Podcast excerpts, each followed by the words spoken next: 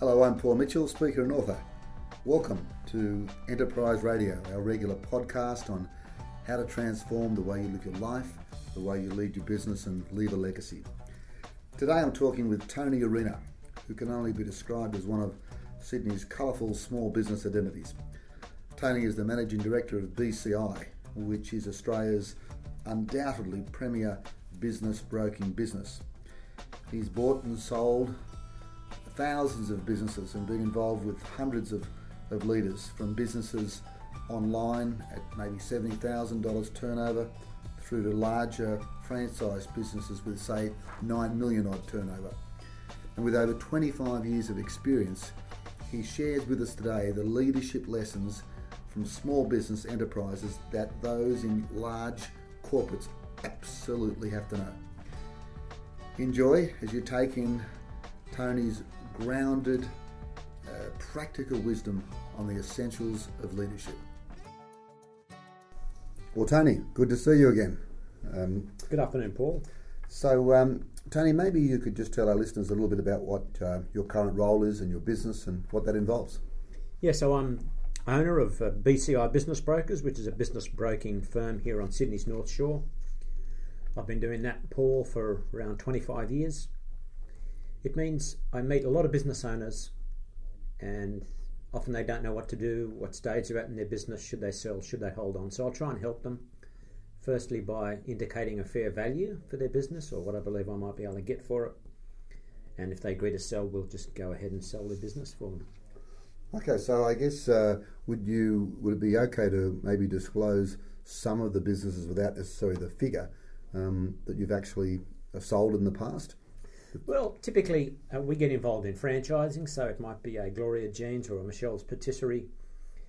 It, it might be a franchisee or maybe even a franchisor business. To give you an idea of the range of businesses that we sell, it might be a $75,000 online business right up to a $9 million major franchise system throughout Australia. Wow. Do you see anything on the on the businesses themselves? Do you see anything similar in terms of what makes a great business to sell? Because a lot of our our clients are in the corporate world, and although they'll never be actually selling a business, although they might have a business on the side, I'm just wondering: is there any particular patterns that make for a great saleable business? Two things I'm looking for: maintainability and transferability. Right. And never before has maintainability been more important. The, the major question is will this business be around in five years? Who wants to buy a business, make make a bit of money for a couple of years, and then it folds because no one wants that product anymore? Mm. The second one is transferability. So you and I own a business, but the question is, could we sell it for dollars into the future? So is the money that I'm making transferable to someone else? If it is, it has value. If it's not transferable, it's not basically valuable to anyone but the current owner. That's a great couple of words, uh, you know, maintenance and transferability. I guess that corporate people would look at that too. Uh, will the business be maintained after they leave their role and have they actually transferred their skills to the next level down? But before we have a look at, I guess, some of the real great lessons from small business, tell us a bit about your career to date because you've been, uh, you know, quite a, uh, I think what's the term in racing, a colourful racing identity. You've certainly been one of uh, Sydney's colourful identities. Before you were a business broker, what were you doing? I was a criminal barrister. and uh, so well, that, that, stops them in their tracks, doesn't it? Well, that involved me just representing people who didn't have the opportunity to represent themselves properly in a in a particular sphere. You wouldn't uh, go into court if you were unrepresented. Uh, the similarity in my current uh, career is that you wouldn't want to go and try and sell a business or even buy one, Paul. And this is what a lot of people ignore. You wouldn't want to try and buy or sell a business un- unless you were represented by a professional because it's a, it's a, it's a cruel, hard world out there. So I'm glad that you've actually clarified that. So it's the representation of others, not the fact that you're dealing with the uh, uh, uh, no, criminals. No. the, the, where's the parallel? There's no similarity there. Right, good.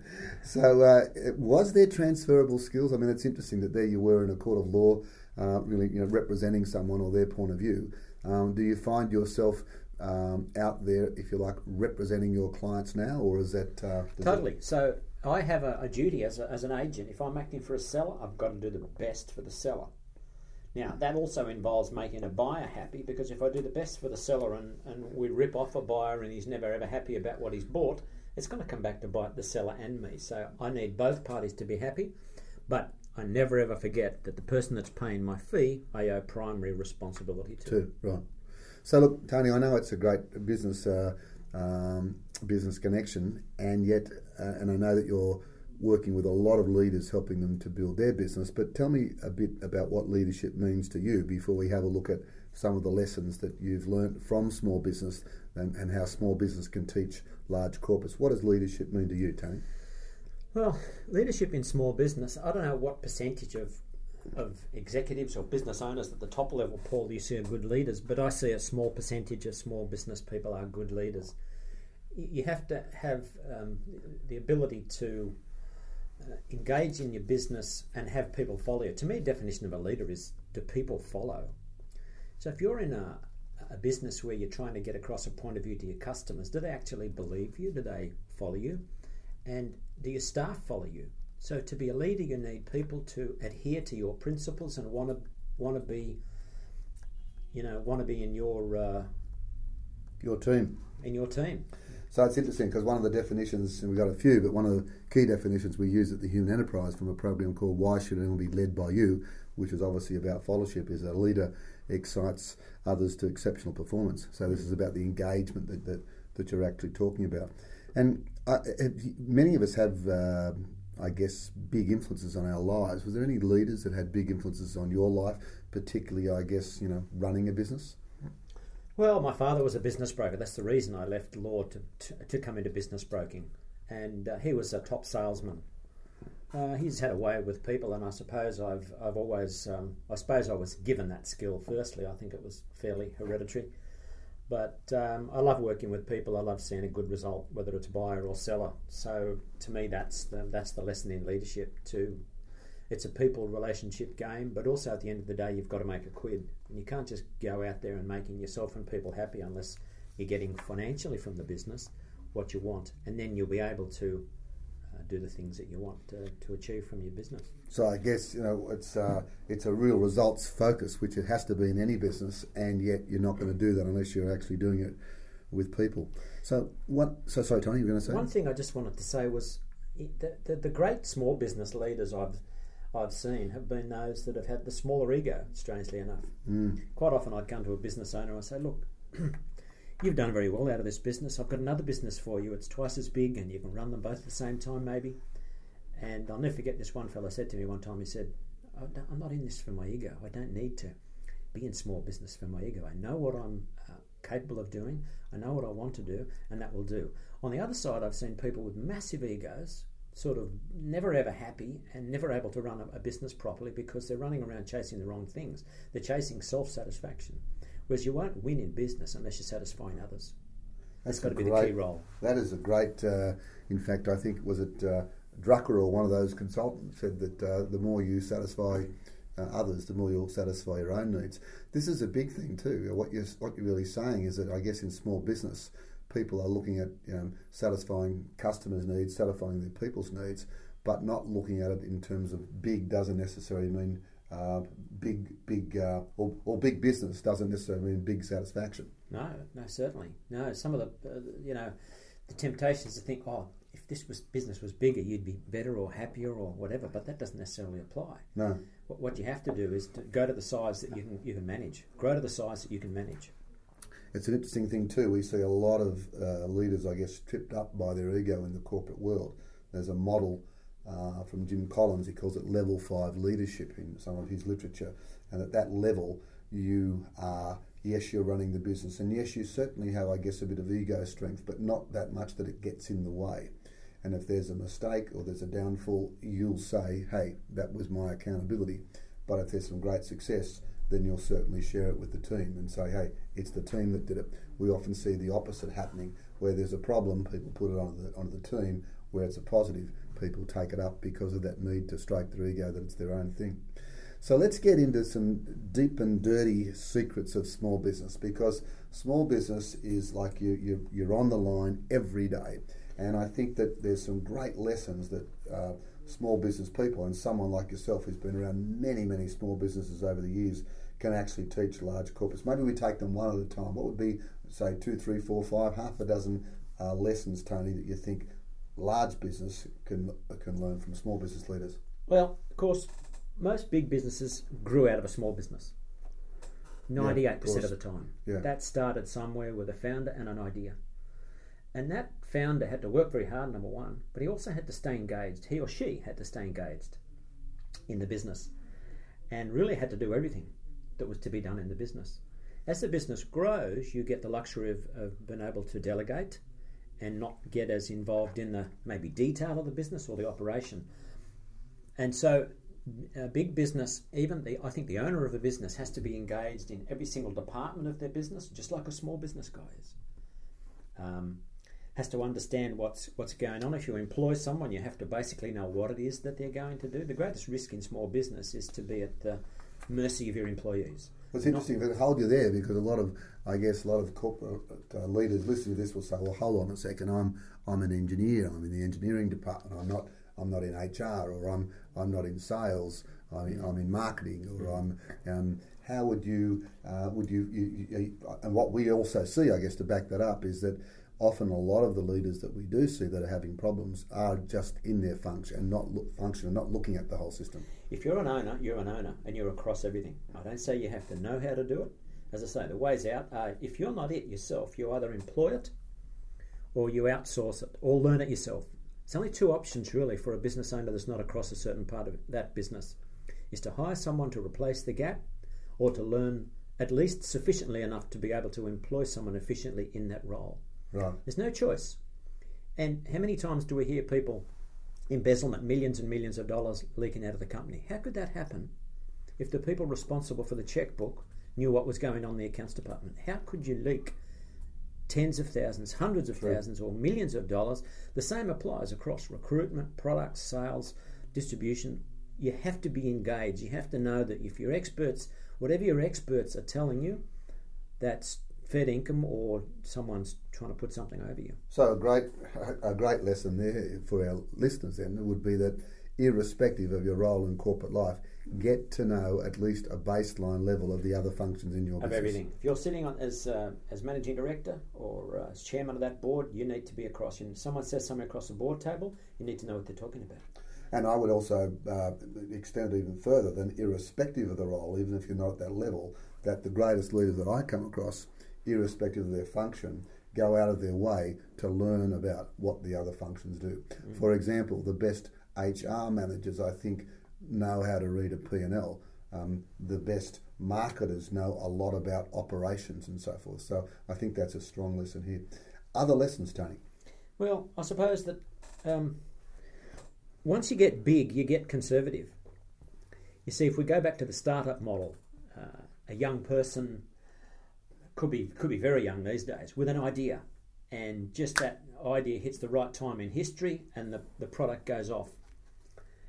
In, in big business, once you're successful, suddenly your success becomes your major obstacle Right. because you go, we want to keep being successful. Or if we try something different, so innovation goes out the door. The very thing that produced that company goes out the door because they start trying protecting their interests rather than creating new business. And I think that's one major problem that uh, is there with uh, everyone talks about it from government down innovation, but what does it actually mean? It actually means giving people an opportunity to fail a few times out there and um, just come up with something maybe that could be, you know, very strong, very important to the company's future.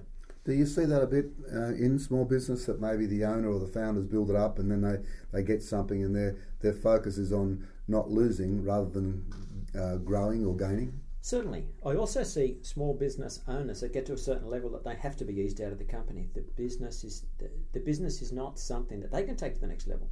So they can take a five employee, ten employee company to a certain level, but once it becomes, funny word here, corporatized, and once it's big enough to start to get all these departments, he gets lost. Yeah.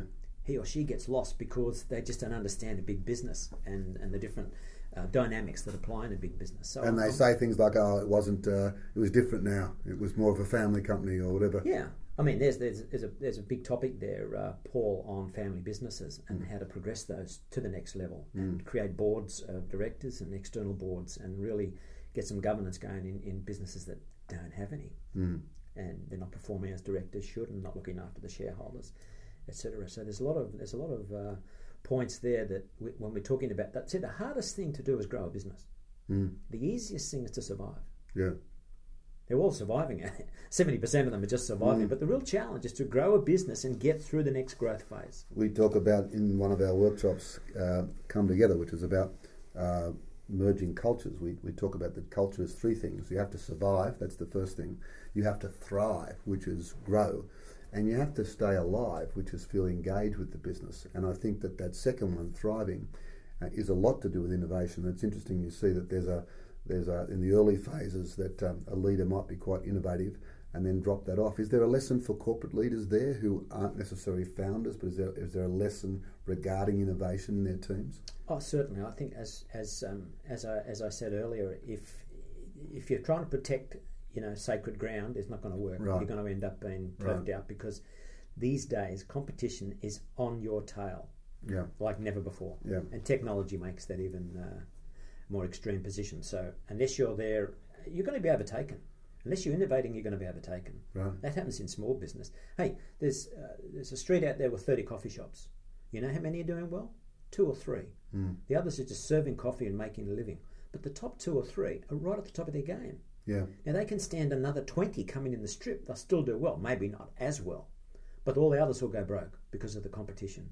and because is it because they're different? We often talk about it's the difference that makes a difference. Is this the positioning? Is it the branding? What might it be? Say in those. Well, let's say in a retail store, certainly it's location, yeah, but certainly then customer service and the feel you get when you come into a the business. feel. Mm. And the special nature, the, the special way that the owner of the business makes you feel. As they say in the castle, it's the vibe of the thing. It's the vibe. it's how you feel. You want to come back the next day. It's all about it's all about brand, which gives you a feeling for that business and it relates to their customers' values as well. So talk about that because that's a big thing in terms of both an, an executive branding them themselves because we all have our own personal brand as, as leaders, but of course we have uh, brands within our um, uh, you know the brand of our, our products within the organisation or the actual um, you know brand of the organisation itself. What are some lessons from small business you've picked up about branding? Well, you see, let's let's take let's take the accountancy firm. Grew up from one person giving financial advice. Um, she, maybe he, got very good at doing that and said, "I'll grow my business." But suddenly, the, the business fell over because it was built on the personality of the owner, and then there was nothing then left um, of strength in the company outside of the personality of the owner. But the clever business builder says, all right, what I want to create here is a delivery of service that'll be the same transaction for everybody that walks into this establishment. Could be a cafe, an accountancy business, whatever I'm talking about, you have this sense so that when people are dealing with you, they go, that's a nice experience. Right. And that can go across the law firm, the professional practice. Uh, goodwill's a funny thing in small business, so you've got to be very careful that um, that you create something, as we started saying, that's transferable. But the way to make that sort of business transferable is to almost franchise it, Mm. so that the service is the same whether you you speak to the receptionist, whether you speak to the person helping the accountant, or the major partner. You get the sense that they're going to deliver the right advice to you at a good price, and you're going to feel good dealing with that company. And of course, that won't happen unless there's great uh, business systems, which is the heart of Systems. great franchising. That's it. Systems, and and then we know that we'll get the same transaction each time, the same transaction feeling every time we deal with that company. But one of the things that often corporate leaders back away from is that they don't want to systematise everything. They want to have a little bit of freedom. But we often say systematise the routine, uh, routine and personalise the exception. Because the more you have the, the, the system route uh, or, the, or the routine systematised, it does give you more time for those special cases and so forth. I'm sure you've got many, many other lessons for for, um, for corporate leaders. What are some more that you can touch on? There's one that's really only just uh, been given full effect uh, for me in the last 10 years, which is timing. Uh-huh. Now, in 2006, 2005, 2006, we had a long um, boom time, if you like, in small business. Not everywhere in, in, in, in the business world, but certainly small business was booming. People sold their businesses for fantastic multiples of profit. And, and it was all in this sort of two year window. Now, I'm not saying that all those owners understood timing and said, I'm going to get out now because things are going to be not so good in 12 or 24 months. But the, the magic of those business owners, and when I look back on them, they were clever business owners, not because they got out, but how they sold it, how they managed their business, prepared it for sale, and brought it to the table to sell.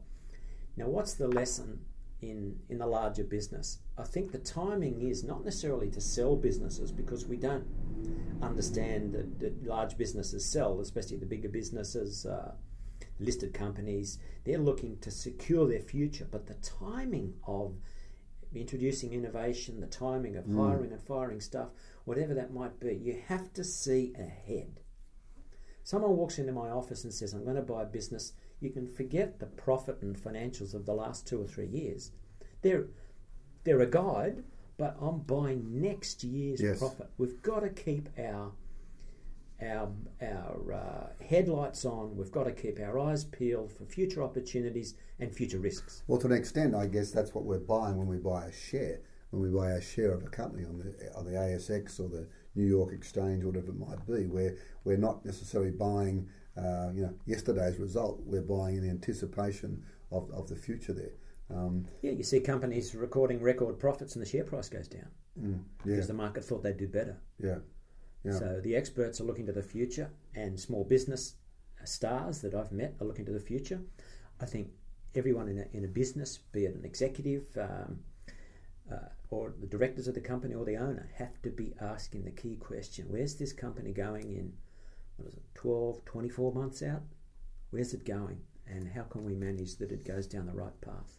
and that's a great lesson for any leader because a, you know, a leader basically is is you know painting a brightness of future. A leader takes people somewhere they haven't been before, and uh, it's a focus on future rather than past. And you know, I guess what you're saying is that small business leaders particularly have to do that, and it's a great reminder for corporates not just to get caught up in the day to day, which is also, I guess, um, a difficulty with a lot of corporates. They have a very, very uh, quarterly focus because, particularly if they're a listed business, where they have to show, um, you know, profit that that particular quarter. Any advice for corporates in that case, where they really are under the pump to show quarterly results, ninety day results, rather than being able to have that um, freedom to be thinking 12, 24 months. Well, I think you've got to have your business is, is really in two sections. You can't.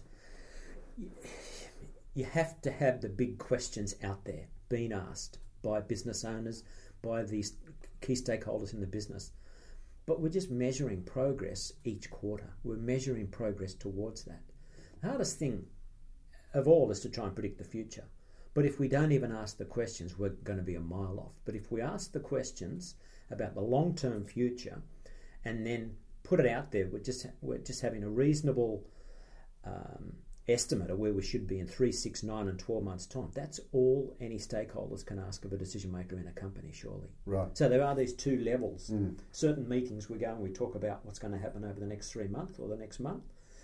The other meetings we go and talk about what's going to happen in 12, 24 months. And the two people talk, but we're talking about different things. Yeah, I think that's interesting because I think what often happens is uh, the uh, more and more busy you get and the tougher business gets. I'm seeing people bunkering down everywhere, bunkering into their function, which goes against one of your first lessons, which is to think about the whole business, and secondly, bunkering down in terms of how can I get this short term result rather than asking or at least thinking about those tougher 12 to 24 month questions. Well, the short term might be reduce expenses. That could be the most important decision a company makes. I mean, it's not too forward looking and optimistic, is it? We're going to reduce our expenses. Yeah. But if that's what, what's required for the next three or six months while we plan the 18 months after that, that's still a fair decision to make. As long as everyone understands that if we keep doing that, the business will wind down. Mm. If we strip it of all its resources, well, it's going to go one direction. Yeah, yeah. But if we if we if we're trimming it to, to live with our or to to, to to score our 24 month goal, well then it's fair enough. Another interesting point there, what I do see is often a lot of knee jerk reaction uh, where people are trimming, particularly staff, very, very quickly. And then, sadly enough, in the next six, 12 months, uh, sometimes even less, they're putting back on people and wish they hadn't got rid of that, uh, that particular expertise. That is one thing that I do notice with small business, Tony. I wonder about what thoughts you have on, on change and mobility and flexibility because it would seem to me that that's one thing that small business can do fairly well. It can flex the plan, uh, whereas you know it's a lot of little tugboats. It can turn very quickly, whereas you've got this big ocean liner. Very hard to turn a, a corporation around in terms of strategy or in terms of resource allocation. Any thoughts on that at all? Well, the more the stakeholders you have, the more risk. It's a bit like if you're batting for Australia and there's 15 runs to go, you get very nervous, don't you? So if the, the higher the stakes, the the more nervous is the guy driving the ship. Yeah. Um, I'd, I'd say that small business obviously does have that ability because there's less change that has to happen, and with change becomes risk, Mm. and risk uh, leads, you know, high risk leads to volatility, and and potential uh, damage to the company. But on the other side, small businesses going to want to be careful that they don't uh, react too quickly. I mean, if, if you plan, if you're in a big business and your plan is right, you shouldn't have to drastically alter that unless conditions drastically change. Right.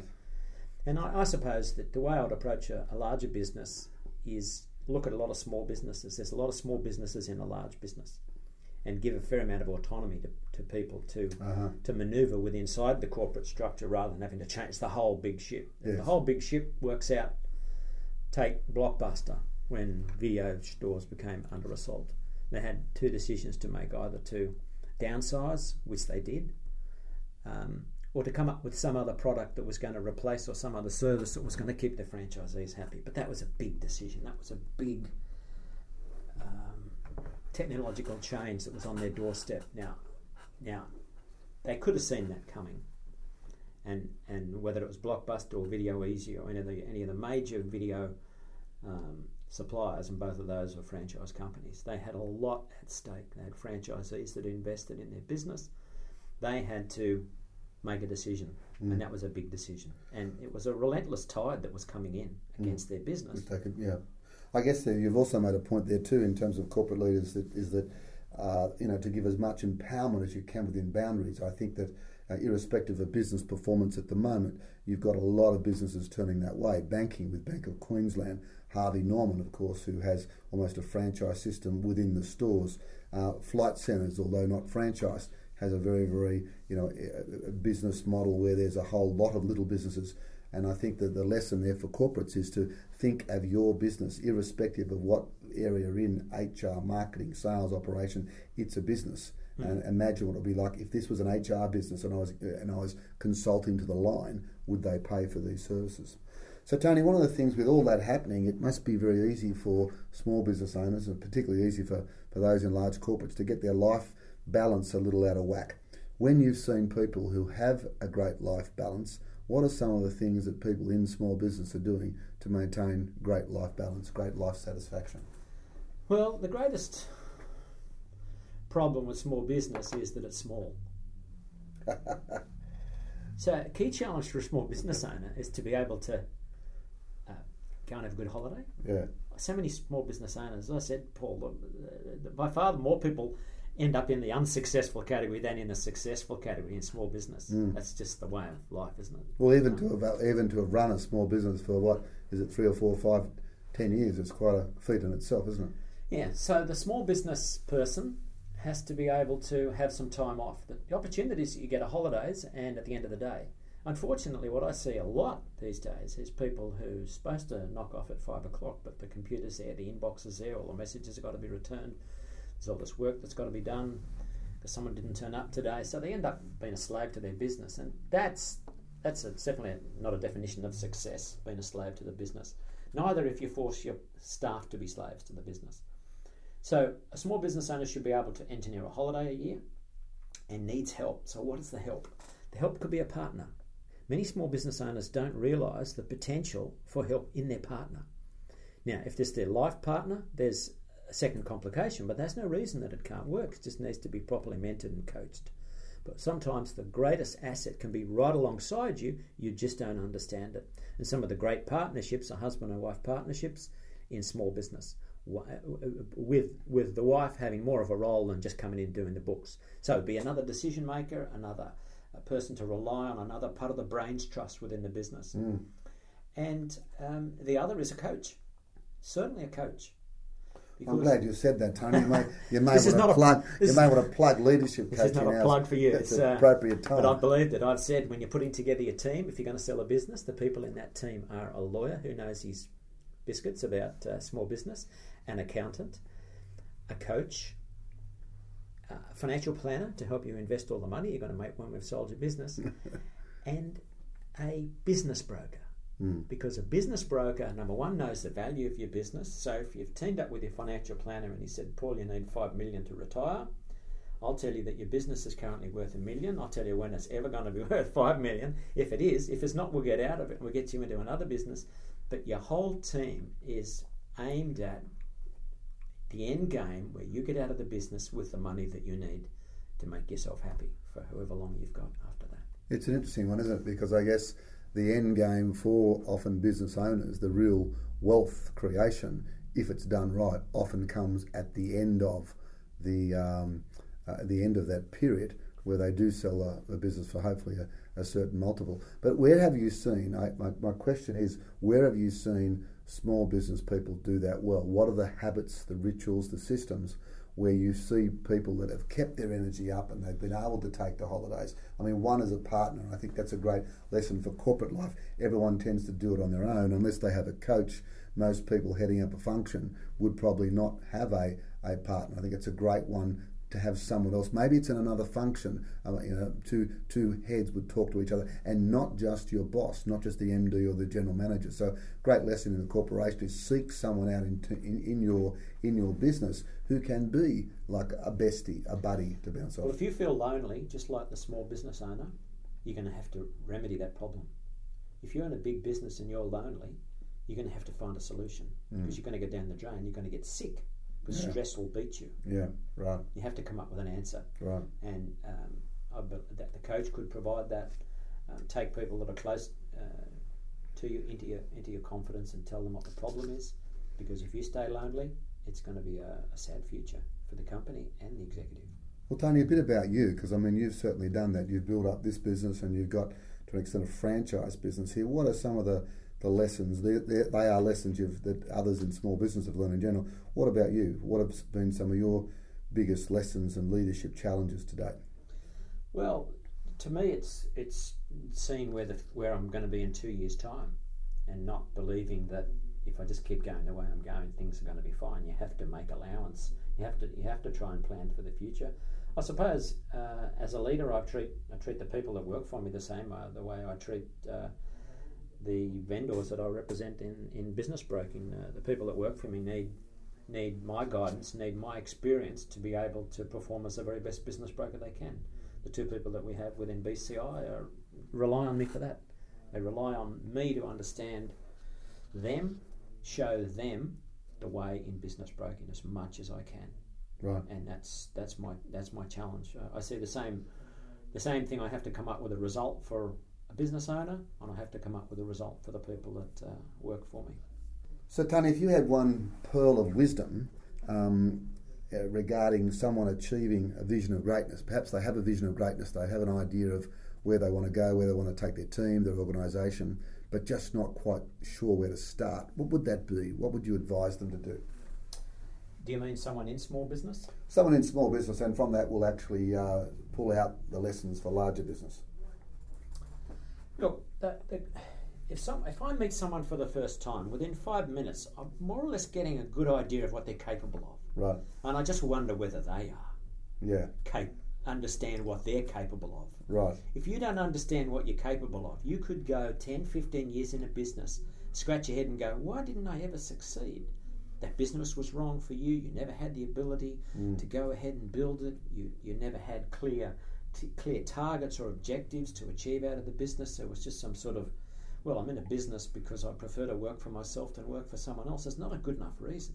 No. And what I said before about the ego is when you say, I want to be great one day, that could lead you to nowhere. If you just want to be great, I mean, we've heard about Jobs and Branson and Gates, but, but they they had that, they all could have gone broke. If timing, Well, they did very, very. if, uh, if, if timing often, wasn't, yes. if the if the timing of their desire to be great wasn't also met with the circumstances that allowed them to be great, and there's probably thousands of others that were had the ability to be to be great, but just didn't meet the right circumstances. And I, I can't uh, downplay the, the brilliance and ability of, of those three men that I just that I, that I just mentioned. But what they had was just this knack of knowing what people wanted. Mm. And if that's a product or a service, get as many people to buy that product and engage that service, and you're on the way to greatness. But if you, you think it's great and no one else does, it's not gonna it's not gonna make a business. what a great lesson for all of us! It doesn't matter how good we uh, we think our product or a service is. Um, it's it's it's the audience that counts. So one of my favourite sayings is, "It doesn't matter how good the orchestra it is is." Uh, is, is, if, if the audience is deaf, they're, they're just not going to hear it. Yeah. So it's a great reminder of us to keep on thinking about from our customers' perspective, whether they're internal or external customers. So, what about you? What's the big thing that you'd like to leave behind or be, be known for? What would you like people to be saying of you with uh, Business Connection International? Well, I want them to think that when I said I'm, I'm here to help you to achieve your life goals and, and achieve your wealth goals, that I was fair income. And if I didn't think they could by the path they were going on, I'd also tell them. Right. So I want them to know that I tell them the truth. I won't. Uh, I won't say what I think they want to hear. I'll say what I think is going to happen on the basis of my experience. That's what they're there for. They don't want me to tell them anything else other than my opinion based on my experience.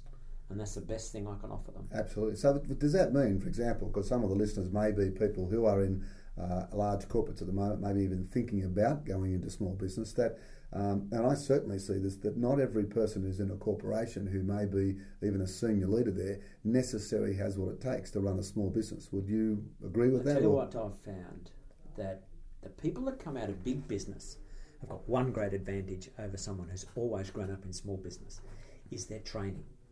Right. time. I'd like you to plug that too, Tony, if you could. is this the Paul Mitchell show, is it? well, well we've, learned, we've, learned, it shouldn't be, but uh, just for this one time. Um, so, small business, I can do it all. I'm tough, I'll tough it out. Big business, good systems, good training, good processes. Put those two together, there I think you've got your success recipe. Right. Merge the two. One may work on its own, probably a small business person may make it just with those skills.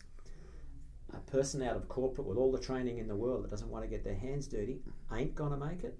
But if you've got both things going for you, if you've uh, become a well-rounded person, which is what corporate's trying to do, is trying to is trying to train you to be the very best that you can be, um, and you, you, you merge those skills with the survival skills that a small business person just has to learn. If yes. you've been in business two years, they're a survivor. Yeah.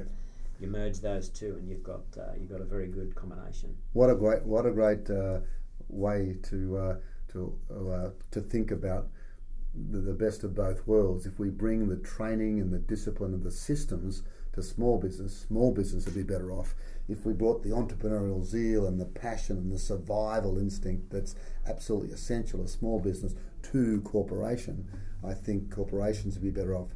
One of the things I certainly see in corporations these days is people not possibly working with a degree of intensity according to their general managers. I've talked to many CEOs, GMs, department heads saying, I don't know whether people get it. It's not that good at the moment. Uh, you know, uh, people are still working average hours and still working same old, same old.